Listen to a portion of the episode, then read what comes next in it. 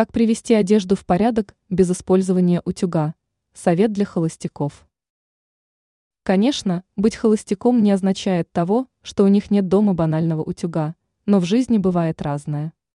При этом полезные знания от людей, которые уже использовали их на практике и получили хороший результат, не могут быть лишними.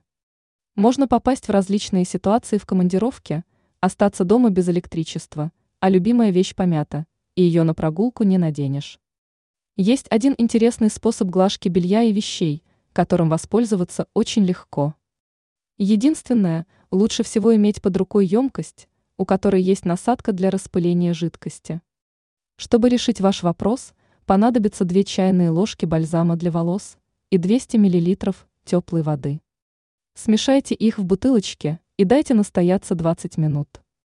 Затем аккуратно, мелкими брызгами, равномерно нанесите раствор на помятые вещи.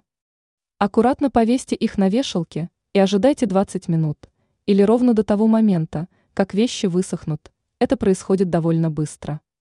Конечно, например, на брюках не будет идеальных стрелок, однако вы будете удивлены тем фактом, как хорошо расправится ткань.